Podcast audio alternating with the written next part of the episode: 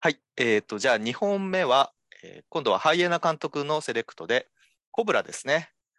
えー1988年のジョージ・ P・ コスマトス監督の、えー映画で88分。じゃあ、ストーリーを読みます。ナイトスラッシャー率いるカルト集団による殺人を目撃し、命を狙われるモデルのイングリッド。そんな彼女をロス死刑切手のアウトロー刑事であるコブラが護衛することになる。だが、カルト集団の執拗な襲撃はやまず、二人は山中のモーテルに身を隠すが、点々点。はい、以上になります。あのカルト集団、ナイトスラッシャーっていう名前だったんですね。初めて知りました。はい。じゃあ、この映画の、えっ、と、まあ、に、の思いと、えー内容に関して、まず、えっ、と、ハイエナ監督のお話聞いて、その後3人でお話ししていきます。ハイエナ監督お願いします。よろしくお願いします。よろしくお願いします。えっと、これはまあ僕は2回見てるんですけどもうん、1回は多分、その、多分中学生とか、そのぐらいだと思います。多分洋画劇場か何かで見たんだと思うんですけど、で、まあその時はただ、まあかっこいいな、面白いなっていう印象だったんですね。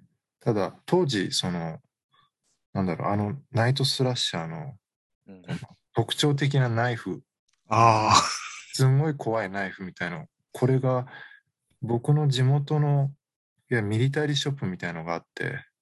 でそそこで売ってたりしてたんですよそのナ ナイフがね、ええそのレプリカみたいのが売ってたりして。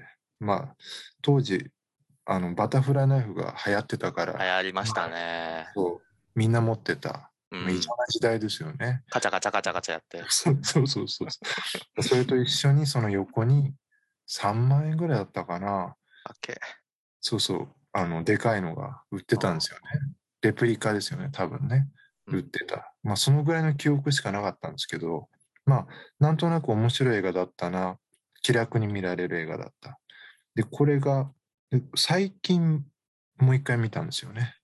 うんで、こんなおかしい映画だったんだっていうのと、まあ、加えて、まあ、僕がこの40代になった時に、その、なんていうのかな。こう若い時ってこう綺麗で、こうんの可愛らしさみたいなのがある。で、それがこう完全に失われたんですね、僕から。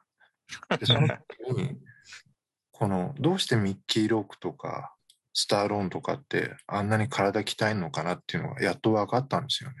うんこの、失われたそのものを埋めるためには、この男らしさでどうにかするしかない。だから体を鍛えるんですよ。だからマチズムしかないっていうね。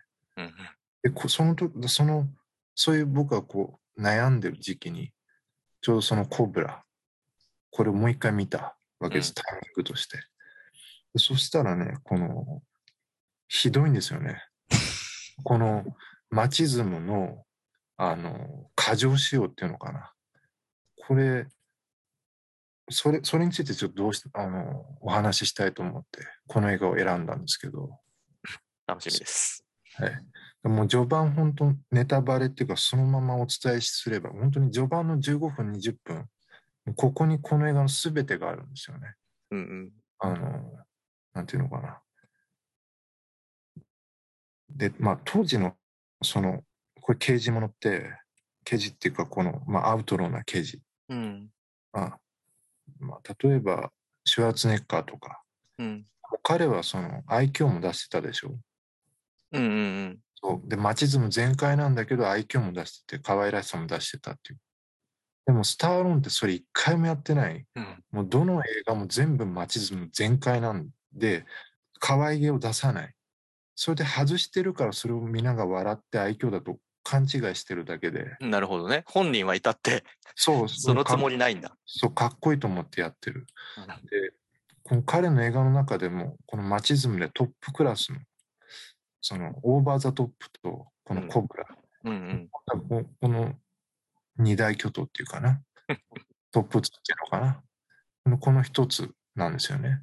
で、この、この最初、このスーパーマーケットで、うんナイトスラッシャーの一人が、この乱射するんですよね、ショットガンをね。そうですね。そう。で、そこからおかしいんですよね。その、コブラを呼べと。うん。あの普通その、一人呼んでもしょうがないでしょ。その そういう、もうどうにもならない状況だったら、もう狙撃手呼んだりなんだりってあるんだけど、ひと一人の刑事を呼べと。で、このコブレッティ刑事って名前なんですよね。このスターローンが演じる。そうですね。コブレッティでコブラ。すごいよね。すごい。それで、車でやってくるんですけど、これ、この50年代の車なんですよ。うんああ、そうですね。うん50年代の車にニトロ積んでるんですね。そうですね。これおかしいでしょ？おかしいね。おかしい。ニトロ積むんだったら別の車でもいいじゃない。それにその86年に作られた映画だから、70年代のまあニトロなんか積まなくても速いマッスルカーがいっぱいあったわけですよ。でも50年代の車にニトロを積んで彼はやってくるわけです。現場にね。あれ、あんま積みそうもない車ですよね。あれ、マーキュリそうそうそうそうそうそう。ね。そうそうそうそうー。そんななんか、あの、改造しそうもない車なんだよな。そうそう。ククーペですよね、クーペ。うん。そのでそれでやってきて、まあ、すぐに裏口から入っていくんですよ。だったら他の記事でもできるだろうっていうね。で、その、煽りまくる。そうですね。そう、その、館内放送かな？うんみたいなので、まあ、そこのすごいセリフが、やっぱりスターロンばりのね、うん。彼らしい、その、俺がお前を直してやると。うんうん。うん、で、煽ると。で、人質がいて大変だからってね、煽るわけですよ。館内放送でわざわざ。で、爪楊枝加えて、サングラスも外さない。で、そのスーパーだから、そのいろいろ食料品があるんですけど、で、ビールなんかちょっと飲んじゃったりして、うんで、まあ、あっさり射殺して、で、この西部劇みたいに銃くるくる回して、ホルスターにしまって、蒸気機で出ていくんですよ、スーパーを、彼は。うんうんすぐに、この記者団にすぐにね、囲まれて。で、条件で射殺して、条件で出てきて、その、容疑者の人権はって聞かれたらすぐに切れる。その、この情緒の高まる速さ、うん。これもやっぱり男らしさっていうかな。この直情型っていうか。で、それはまだまだこれ序の口なんですよ。この家に、部屋に帰るまでが、この映画のマチズムの過剰仕様の一番の見せ場なんですよ。うんうん。まあ、自慢のね、この50年代のでニトロ積んだ車でね、あの、ご機嫌で帰るんですけど、この彼の住んでるそのアパートっていうのかな？うん。まあ、駐車場がないんですよ。だから、正面の往来のところに勝手に止めてるわけですよ。まあ、うんうん。まあ、今の言葉で言えば、放置駐車違反っていうのかな？うん放置車両違反っていうか。で、そこにこのラティーノのお兄ちゃんたちが、まあ、止めてたわけです、自分たちの車をうん。別に止めてもいいわけで、道端だから。別にそれ、そのコブラの専用の駐車場ってわけじゃないから。まあ気に入らなかったんでしょうね。その、そこは男らしく、あのどけよってまあ言ったりね。うん。それもないんですよ。もう、そのマチズムの過剰仕様だから。もう車でぶつけて、その場所から押し出して自分の車を収める。まあ当然として、そのラティーノのお兄ちゃんたち怒りますよね。な何すんだよって。うん。そこでやっぱすごいんですよね。まあ、車降りてきて、襟首っていうか、そういうの掴んで、こう、ちょっと服が破れるっていう描写、今まで見たことあるんですけど、その、ラティンのお兄ちゃんの T シャツのリブのところかな首のね、うんうん。そこを掴んで、下まで引き裂いちゃうんですよ。下まで。なくなってましたからね。そうそうそうそう。あの、バラエティの破け方なんですよね。そうそうそうそう。それで、気をつけろ、俺にって。すごいセリフですよね。俺様なんだよそう気をつけろ、俺にって。なかなかないすごいセリフだなと。で、ここからがもう本もう本領発揮なんですけど、まあ部屋に自室に帰りますよね。うんそうすると、こう、冷蔵庫を開けて、昨日か一昨日ぐらいに買っただろう、そのピザの箱が入ってる。で、それを開けるとこのピザがね、こうカチンコチンに冷えて硬くなってるんですよ。ピザが。で、ここ男らしいから電子レンジと使う使えないんですよね。この映画としては。うん。だから、コブレッティ刑事は工具バサミでですね、これでそのカチカチのピザをカットするんですよね。うん。あ温めりゃいいのにね。で、でそれを、その冷たいカッチンコッチンのピザを、だから工具バサミじゃないと切れないわけですよ。そのぐらい冷えちゃってた。で、それを食べながら、銃の手入れをしするっていうこの描写があるんですよね。でうんこれ、どう思われますか？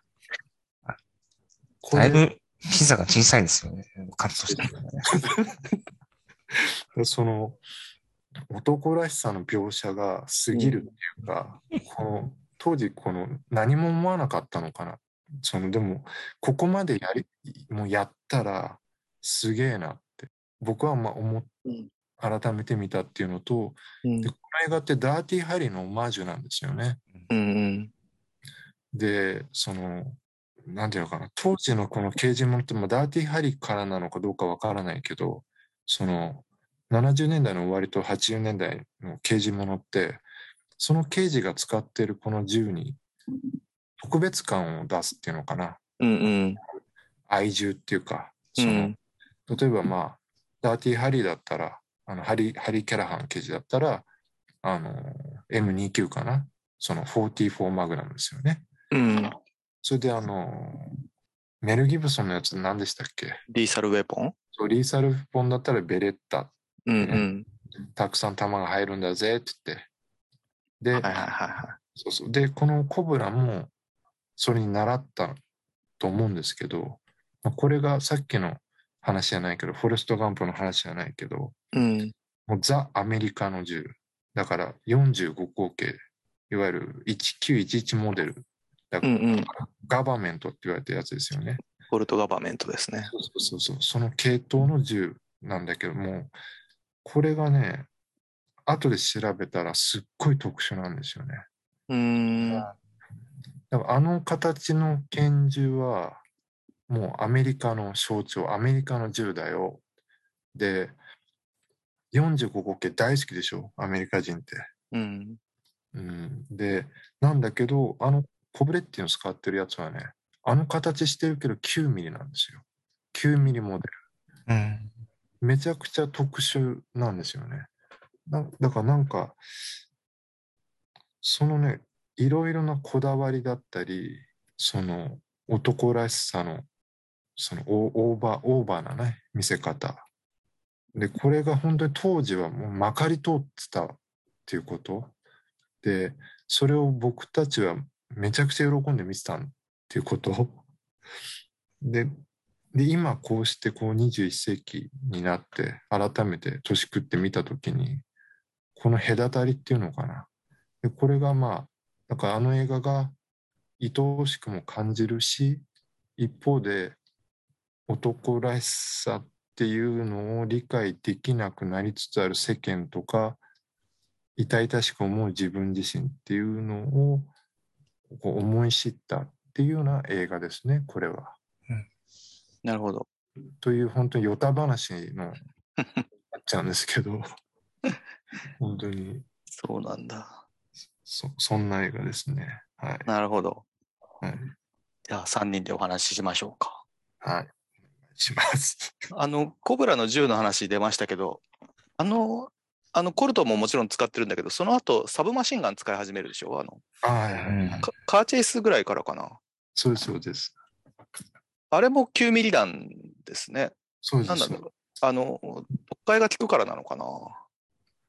だそうちょっとこだわってるのかもしれないですね、うん。うん。なんかちょっと同じ弾丸を使えるんですよね、多分ね。そういうことですよね、多分ね。うん。だからなのかもしれないですね。うん。コブラ意外と考えてるのかもしれない。でもあのサブマシンガンすげえ珍銃で、あれヤティマティックっていう結構珍しい銃なんですけど、そうですねあれ、まあいろいろ省略して言うと、銃口が斜め上向いてて、あのーまっすぐ構えると上向いちゃうんですよね。なんでかっていうと、リコイルコントロールって言っては、まあ、反反動を抑えやすいんでそうしてるらしいんですけど、やっぱあんまうまくいかなくて、あれ、フィンランドのメメーカーなんですけど、フィンランドの軍隊ですら正式採用されずに消えていった自由で、でもなんか、うんなんでか知らないけど、ギャングとかにこ好まれたらしくて、あの中国とかでは流行ってるらしいですね。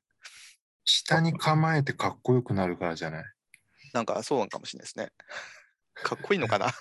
でもなんかこの映画だとそういう使い方はあんましてなかったですけどね。そうですね。うん。なんかレーザーの標準レーザーサイイトつけてましたね。うんね。あのこのコブラのジャケットだと、あのレーザーがなんかすごいこうかっこよく、描かれて確かにますよね。本当だ。うん。そうそうターミネ別のタターミネーターとこれってどっちが先ですかね？ターミネーター88年よりも後ですよね、きっとね。あじゃあコブラが先なんですね。多分。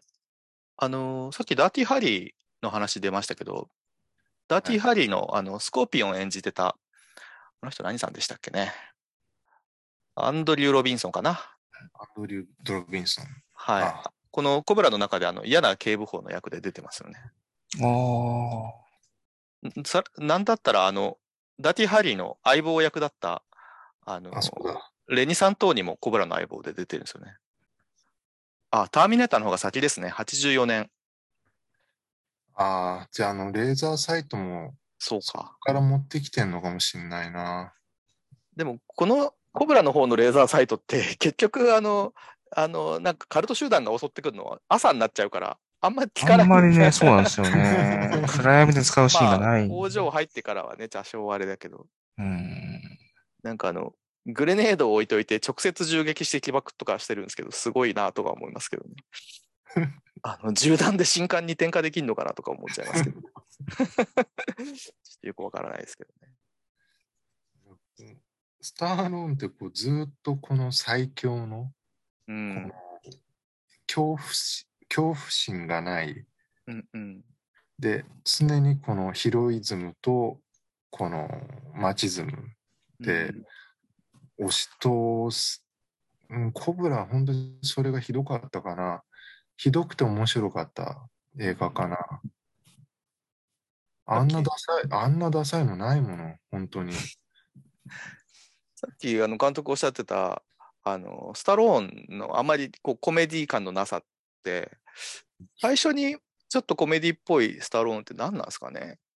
デモリッションマンとか？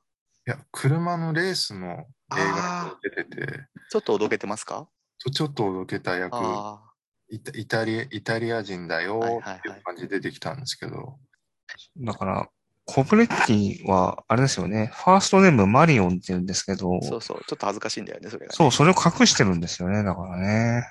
ねそこもね、うん。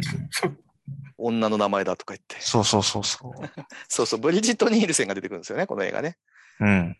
その頃まだデンマークの星、えっと、2年ぐらい、えっと、スタローンと夫婦だったんですよね、この頃ね。うんあそうなんだ。まあ多分ロッキー4つながりなんだろうけど、この映画終わった後すぐ別れてます。あの、ロボットみたいなの映るんじゃないですか。あれね、面白いよね、あれ。あれもひどいですよね、なんかね。ロッキー4もロボットありましたけど、ね、ロボット何なんだろうね、この この頃のロボット感ね。あうの、んねえこの映画でも今回見直して、あ、こんなロボットのしてたんだっていうのがありましたよね。あのロボのシーンって、あのニールセンが、まあ、モデルやってて、そのモデルの広告写真撮ってるっていう設定じゃないですか。はい。でもなんかカットバックで、なんかあの街の不老者とかコールガールとか、うん。なんか腐敗した感じの街のカットバックであのロボットが挿入されてくるんで、うん。なんか意外と社会批判みたいなのが入ってんのかなとか思うんいましたけど、なんかそのか過 敏な、過敏なモデル生活と、でも現実の社会ではこういうふうに、まあ、貧困があるじゃんみたいなこととかを一応やろうとしてるのかなとか、ちょっと思いましたけどね、今回見て。いやそんなんないでしょ、あの映画には。ないのかな？ない、ないよ。なんか88年ってこういう刑事ものとしてはちょっと後発なんだけど、うん。それだけにちょっと MTV 感っていうか、あちょっとなんかその、この頃の、まああの、ロスなんですけど、ちょっとマイアミ感っていうか、なんかローラースケート履いた女の子とか、なんか出てきて、あの、先ほどおっしゃってたような、あの、スタローンが、あの、屋上のペントハウスに住んでて、なんか銃の手入れしてたりするのとかって、ちょっとあの、まあ、日本の映画で、あの、傷だらけの天使って、あの、ショーケンの映画あるじゃないですか。はなんか、あ映画っていうか、まあ、テレビがあったんですけど、ああいう雰囲気とか、まあ、ロンググッドバイのフィリップ・マーローとかもそうですけど、なんかちょっと、そういうちょっと、なんだろうな、ヒーローも俺たちと同じ人間だ感が結構出してきてるのかなとか思って、い。ああ。いや、なんかね、この、多分、この前後の映画で、その、スーパーコップ90っていうのを見て、見たことがあって、うんうん、その、その刑事も、なんていうか、この当時、今の刑事とか、その、なんていうのかな、ヒーローって、アクション映画に関してね、あの、このバックグラウンドがしっかりしてるのが多いっていうか、あの、うん特殊部隊にいて、こういう訓練を受けてるから強いみたいな。それがなくて、うんうん、この当時のやつって、この男らしさと社会不適応者がこうないまぜになった感じがあったんですよね。うんで、スーパーコップ90の出てくる刑事も、刑事なんですよ。その、なんか、どっかの映画館みたいなの暮らしてて、うんうんうんああそういうの流行りましたよね。そう、それでその、便所でこの先発とか、はいはいするっていう、その、ほとんどもう、いや、これこう公僕でしょ？公僕がなんてっていう、そういう描写がすごく多かったんですよね。で多分アウトロー感の表現っていうか、そうそうそうです、そう。だから、刑事、刑事だから体制側じゃないんだ。あくまででもこいつは悪いんだぜ、ちょっと悪いんだぜっていうのをこう演出しようとして、その過剰仕様になる。っていうのが多かったのかな、もしかしたら。うん。もうコブラなんか本当に気をつけろ俺にとか、うんあの T シャツ上から下までの引き裂き事件とかね、うんあの、あの車の無駄なレニトロを積んでるやつとか、なんか全てがこう、当時じゃないと作れない映画かな。まあ変なとこいっぱいありますからね、この映画。そう。そう。で、あんだけこのナイトスラッシャーの軍団に、うんあれだけの人数に、この1台で追われて、で、さっきこの石山さんが言ってたマシンガン乱射してるわけじゃないですか、その彼自身が、コブラ自身がね。うん、誰も何も言わないっていうね。あのあの集団何なんですかねあそ、そこもわかんないんですよね。何がしたいんだっていうのが全然よくわかんないんだよな。うん。そうなんですよ。ブリジット・ニールセンがそこまで追われるかなっていうのもわかんない。そうなんだよね顔を見ただけでね。うん。いや、でもさ、なんか、さっきのフォレスト・ガンプじゃないですけど、なんか彼ら、こう、2本の斧みたいのをカンカンカンってやってるでしょ？オープニングでね、あの、そうそうそう象徴的ですよね。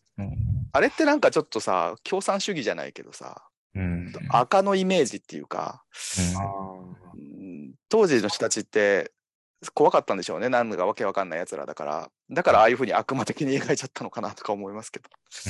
うんよくわかんない奴らっていうのはこういう奴らっていう表現なのかなっていう。うんうん。まあ、わかんない怖さはありますね。わかんないんでしょうね。きっとね。くうん黒ずくめで何考えてるかわかんない奴らが来るっていう。わかんないですけどね。何かと、なんかつ昔の映画取り上げるとポリティカルになっちゃうな、なんか。いや、そんなことはないと思うんだけど。こっちが勝手にそう思っただけかもしれないですけどね。でもなんかあの彼の住んでる屋上のペントハウスの話さっき出ましたけど、あのバルコニーにでっかいペプシのネオンサインがついてて。なんかあ俺ああいうのすごい好きで、うんなんか照明としての機能もありつつ、その美術的にも雰囲気を出すのに貢献してて、なん、か最近あんま見ない気がするんだけど、なんかあの頃よくありましたね、ああいうのハイランダーとかね。うん。でまあお金かかるからなのかもしれないけど。やたらペプシを押してるなとは、見てて思うんですけど、なんかあるんでしょょうね、きっとね。いや、でもあの、後半で、あの、その相棒のゴンザレスはコカ・コーラ飲んですよね。ああ、そっか。じゃあないんだ。だから、あ、スポンサーじゃないのかとかをちょっと思うんですよね、なんかね。当時なんかね、多分ねそういうなんか商標を出すとかも全然平気だったんでしょうね。うん。今だとね、あれですよ、大変ですよ、ああいうのは。うん。うんそれ聞いたらもう思いつきの産物みたいな映画の気がしてきた。ああいうロケ場所があっただけなのかな。あだから不思議なんですよね。うん、でもなんかああいうネオンいいよな。そうですよ。不思議だなと。そうですね。でもなんかこの映画の、まあこれスタローン自身が書いてた脚本があって、でもなんかスタジオ側がそれシリアスすぎるって言って、なんかやめたんですってね。やめるときにすそのスライごと外したらしくて、うん。で、その外された方の脚本がビバリーヒルズコップになったみたいですね。ああ、そそれでそっちはエディ・マーフィーになって、まあすごい軽快な、うん まあ映画になってて、まあ僕としてはどっちもあの存在ししてくれてよかったなと思ってる映画ですけど。もうちょっとちゃんとした映画選べばよかったな。そんなことないですよ。好きな人多いし、この映画。そうですね。うん、すごい、パン小道具がいっぱいあるんですよね。だからその、当時流行ったっていうかな。なんていうか、うんうんその、コブラが使ってるあの変わった1911モデルにしても、このグリップがね、あの白くて、コブラのマークがついてるんですよねコブ。ラのね、まあ、うんどこまでてめえのこと好きなんだっていうね、うんあれだけれども。で、あのナイフとかもね、あの、あの、ナイトとスラッシャーが使ってるナイフね、でかいやつとか。そうあの見たことない人に説明すると、あの、ナイフのね、あの持ち手のとこになんか、メルケンサックみたいなやつがついてるそうそうそう、トゲ、トゲが生えてる。トゲがね、つ入ってるんですよね。うん。で今、若い人はこれ見たら初見で、どうなんだろうな。うんどうなんですかね。いろいろ疑問なんでしょう、多分ねいろいろ疑問に思うかも。あのナイフ使ってるあのブライアン・トンプソンって人、最近よく見ますね。あの、コーエン兄弟のマクベスに出てましたね。ああ、そうなんだ。うん、基本的に悪役が多いですね、あの人ね。うんこれのイメージがやっぱついたのかもしれないけど。うん。なんかね、まかり、なんか時代が違えば筋肉俳優としてもしかしたらいけてたかもしれないですけどね。あんまり売れなかったですね、彼はね。まあ目がちょっとバッキバキだからね、ちょっと。さっき、 haiena監督があの、オーバーザトップとツートップの映画だっておっしゃってたけど、あの、ありこれ、オーバーザトップの監督のメナハム・ゴーランがこのコブラの方では制作に入ってるんですよね。そう。だからなんか、こういう、まあなんとなくこう、推して知るべし的な人なんだろうな、みたいな。そっかな。オーバーザトップも、まあ、本当にこれはひどいな。ひどいっていうか、すごい、すごい話題で盛り上がった当時、その、うんのがあって、その、葬式にね、あの、こう、奥さんが死んじゃって、離れて暮らした奥さんが死んじゃって、このスターローンが葬式に行くんですけど、その、彼はまあトラック野郎っていう設定じゃないですか。うん。だからね、喪服っていうか、このスーツを着せられないって判断したのかな、制作の人が。だから、黒いシャツにネクタイでジーンズで来たんですよ。うんうん。あの、俺はトラック野郎なんだぜっていうのを表すために、上着を着せない着せてあげない、その黒いシャツにネクタイさせてっていうこの解釈とかも含めて、まあ、かなり男っぽいっていうか男らしさの、まあ、過剰しようっていうか間違ってんだけどね、あの、うん、そこがでもすっごく面白かったんですよね、なんか。そうですね。こんなとこにしときますか？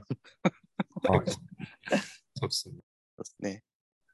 まあ、88分の映画なんで、非常に見やすいかなと思うんで、うんまあ、ここまで聞いてまだ見てないっていう人がもしいれば、まあ、ぜひ見てほしいです。まあ、久しぶりに見れ、見たい、見たくなったよって人も、あの、見ていただいても損はないかなと思いますし、いや、めちゃくちゃ面白いですよ、これは。アベンジャーズエンドゲームの半分以下の時間ですから、2回見てもいいかなっていうくらいですね。コブラをね。じゃあ、そんなところで、コブラでした。じゃあ、そうですね。はい。じゃあ、ここまでお送りしたのは、石山と、ロンペと、ハイエナです。ありがとうございましたはい、ありがとうございました。でした